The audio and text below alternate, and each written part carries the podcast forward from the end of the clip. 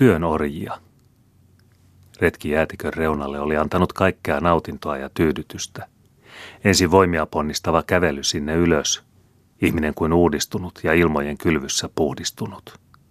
Ylhäällä siellä perillä paisteinen päiväkausi häikäisevässä kirkkaudessaan uinuvien lumihuippujen juurella ja jännittävä myrskyinen yö ja sitten taas ihana aamu. Matkailijamajassa kaikki kulttuurin mukavuudet ja hauskuudet. Olimme siellä syöneet ja juoneet, olimme seurustelleet miellyttävän iloisten ja tyytyväisten ihmisten kanssa. Oli soitettu ja laulettu, ja tarjoilijatytöt olivat illalla tanssineet nuorten oppaiden kanssa, pojat jalkaa kattoon heittäen. Yön olimme nukkuneet mukavilla vieterivuoteilla. Astelimme nyt siis mitä parhaimmassa mielentilassa alas laaksoon. Lunta oli kyllä puoli polveen, mutta jos hiukan upotti, vei se askeleen samalla alaspäin eikä rasittanut. Semmoisissa tilaisuuksissa ja mielentiloissa ei ihminen tavallisesti ajattele muuta kuin itseään. Hän on omaa mielihyvänsä täynnä, ja jos hän muistaa muita, niin muistaa hän heitä vain toivoakseen heitä osallisiksi samaan hauskuuteen, lisätäkseen siten omaansa. Hän saattaa olla niin heltynyt kaikesta siitä hyvästä, mitä maailma hänelle tarjoaa, että vesi liikutuksesta silmään kihahtaa. Kyllä on tämä kulttuuri sentään kaikkinen mukavuuksineen. Onhan suorastaan suuremmoista, että se tahtoo ja taitaa ojentaa meille auttavan kätensä, niin sanoakseni pohjan pimeimmilläkin perillä, kaikkein kolkoimmissakin, asuttomimmissakin erämaissa. Kuinka hellää huolta rakas maailma pitääkään meistä helmalapsistaan. Erityisellä ihailulla ajatteli varsinkin matkailijamajaa, tuota pientä hotellia, jossa olimme saaneet suojaa ja jossa meitä oli kohdeltu niin kodikkaasti kuin ainoastaan Tirolin majatalojen väet voivat vieraitaan kohdella. Majatalon miellyttäväisyyttä meidän silmissämme lisäsi vielä se, että se oli yksinomaan luonnonihailijan iloksi rakennettu sinne korkeuteensa, ja että rakentaminen varmaankin oli tapahtunut suurilla ponnistuksilla ja kenties uhrauksillakin. Sillä paitsi seinäkiviä oli kaikki rakennustarpeet täytynyt sinne muualta tuoda – arvattavasti pienten aasien tai jäntteröiden vuorihevosten selässä. Lattiat, katot, ovet, sitten huonekalut, makuuvaatteet, keittiön tarpeet ja ruokatarpeita tuotiin yhä edelleen joka päivä alhaalta laaksoista kilometrien syvyyksistä. Kun majatalo oli alkanut käydä pieneksi yhä lisääntyvän matkailijatulvan takia, niin oltiin siihen nyt vielä rakentamassa yhtä suuri jatko entisen lisäksi – jos ensi kesänä tulette niin kuin varmaan teette, on täällä oleva jokaiselle erikoishuone, ja toivon teidän viihtyvän kauemminkin, oli isäntä sanonut. Ja me rakennamme verannan tähän. Tästä on suuremmoinen näköala, kunhan usvat haihtuvat. Me tietysti lupasimme tulla, ja me olimme omasta puolestamme erinomaisen tyytyväisiä kaikkeen, ja me olimme vakuutetut siitä, että kaikki olisivat tyytyväisiä myöskin meihin – sillä olimmehan mekin puolestamme olleet vaikuttamassa siihen, että näitä kaikkia tämmöisiä saattoi rakentaa ja ylläpitää tuhansien iloksi.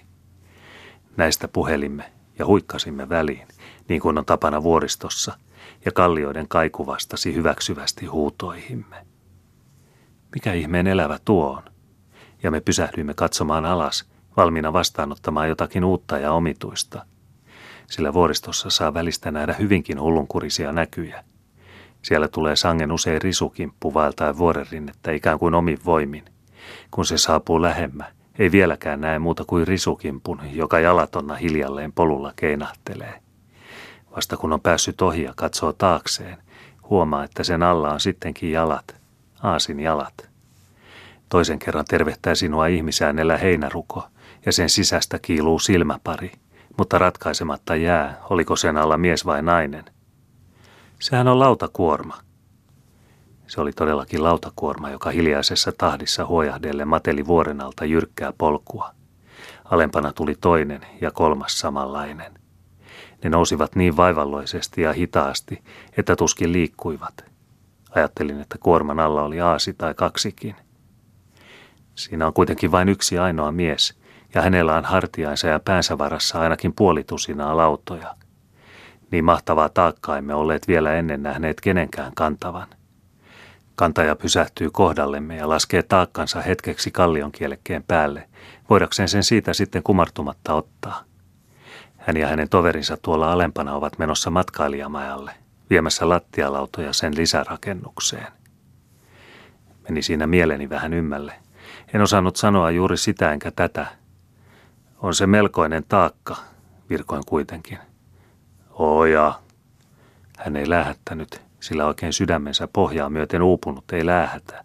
Hengittää vain vaivalloisesti ja matalasti, saamatta keuhkoihinsa täyteen asti ilmaa. Silmä oli jäykkä ja sen pohja ikään kuin kuivunut. Kysyin paljonko hänelle maksettiin palkkaa tästä työstä. Hän mainitsi summan, jonka sai kilolta laaksosta kannettuna matkailijamajalle. Se oli minusta mitättömän pieni. Mutta miksi täytyy ihmisten kantaa? Miksi ei käytetä kantojuhtia? Kysyin minä vielä. Ja on liian jyrkkä juhdan nousta. Ihmisen täytyy siis tehdä juhdan työ. Jaage vis. Askeleni eivät enää olleet niin joustavat kuin äsken. Mieli oli joutunut hiukan pois sopusoinnusta sen ihanan ja suuremmoisen maiseman kanssa, joka aukeni edessä. Sinne on siis täytynyt kuljettaa kaikki ihmisten selässä. Sänky, jossa oli maannut, matrassi, jonka päällä oli loikonut, penkit, joilla istunut, pöydät, joiden ääressä syönyt, ruuat, juomat, olutkin. Kaikki oli sinne kannettu ihmisten selässä taakkansa alle nääntyvien, lumessa paarustavien, pehmoisessa, upottavassa, tämmöistä mäkeä. En ollut tullut sitä eilen ajatelleeksi. No niin, se nyt on niin, mitä se minuun kuuluu. Ja minä taisin heillä ottaa keppiäni ja ajakseni luotani jotakin epämieluista, joka kuin itsepintainen kärpäinen oli alkanut surista ympärilläni. Mutta se surisi siinä sittenkin – oli tultu lumiseudusta vihreän alppinurmien ja punaisten alppiruusujen vyöhykkeeseen. Maa täynnä kukkia niin kuin olisi niitä siihen käsiin kaadettu. Tulee taas vastaan joku. Se on kai ihminen sekin, koska tänne eivät juhdat pääse. Onkin, vanhahko nainen. Hänellä on selässä teline semmoinen, jolla rakennuspaikoilla kannetaan tiiliä muurareille. Nämä on isoja arinatiilejä. Kantaja ei pysähdy, ei väistä – Vastaa kyllä hyvän päivän toivotukseen, mutta ei nosta silmiä maasta, johon ne kiinnittää, ikään kuin saadakseen siitä apua nousulleen, koettaen katseellaankin vetää itseään eteenpäin. Olin poiminut alppiruusuja tiepuolesta ja aikonut kiinnittää niistä töyhden lakkiini, sitaista toisen sauvani päähän. Jäivät sitomatta. Tuli kolmas kuorman kantaja, vanha mies, harmaatukkainen, laiha, sääret pitkät, jotka astuessa eivät koskaan ojenneet. Hänellä oli selässään rautakamiini, poskilla sairaaloinen sammuva puna. He kiipesivät viimeisillä voimillaan sinne ylös, työn orjat. Pitkästä ajasta, oikeastaan ehkä vasta ensi kerran elämässäni, ymmärsin täysin tuon sanan sisällön. Ymmärsin sen katkeran, kiroavan soinnunkin, millä sen lausuvat ne, jotka tuntevat sen merkityksen. Katsahdin taakseni ylös kantajien jälkeen. Heitä tuskin enää erottikaan vuoresta. Olivat painuneet siihen, hävinneet itse harmaina sen harmaaseen syliin. Mutta ylhäällä erottautui tarkkapiirteisesti matkailijamaa ja häikäisevien lumien keskestä harjallaan liehuva riemuisa lippu. Miksi ajatella muuta kuin omaa hauskuuttaan, kun on kerran sitä varten liikkeellä? Minulla on oikeus ja minulla täytyy olla oikeus juhlia ja iloita minkään saamatta sitä häiritä – mitä minuun kuuluvat vieraiden maiden köyhät ja uupuneet ja kurjat? Enhän minä kuitenkaan voi heidän asemaansa parantaa. Ja kai he saavat työstää riittävän toimeentulonsa, koska sitä harjoittavat. Tiellä on poikkiteloin edessämme jokin pitkä musta esine.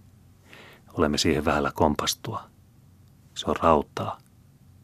Se on ratakisko, matkalla uudisrakennukseen kai sekin, kattovasaksi tai semmoiseksi – Vähän matkaa tiestä hiukan alempana on maassa pitkällään mies, jota emme ensin olleet huomanneetkaan. Hän makaa hervotonna, kivi pään tukena. Huulilta pisartelee verta, suunnalla on nenäliina ja siinä on punaisia pilkkuja, mutta hän ei enää jaksa viedä sitä suulleen. Veri saa tippua maahan. Silmäkalvon pohjaan on lähtemättömäksi kaijiksi tarttunut kuva ratakiskon vieressä makaavasta miehestä, jonka huulilta itkee hänen rasituksensa veri. Vuoristostakin, yläpuolelta pilvien, jossa kuvailin kaiken olevan oikeutta, sopusointua ja rauhaa, täytyi minun siis viimeisenä vaikutuksena viedä muistutus elämän iankaikkisesti sovittamattomista ristiriidoista, toisten orjuutuksesta toisten iloksi – jotka ristiriidat olivat olemassa jo silloin, kun pyramidit tehtiin, joista voisivat puhua kivet kaikissa kirkoissa ja taiteen temppeleissä, ja joita ilman ei näytä saatavan kohoamaan kaikkein vaatimattominta matkailijamajaakaan.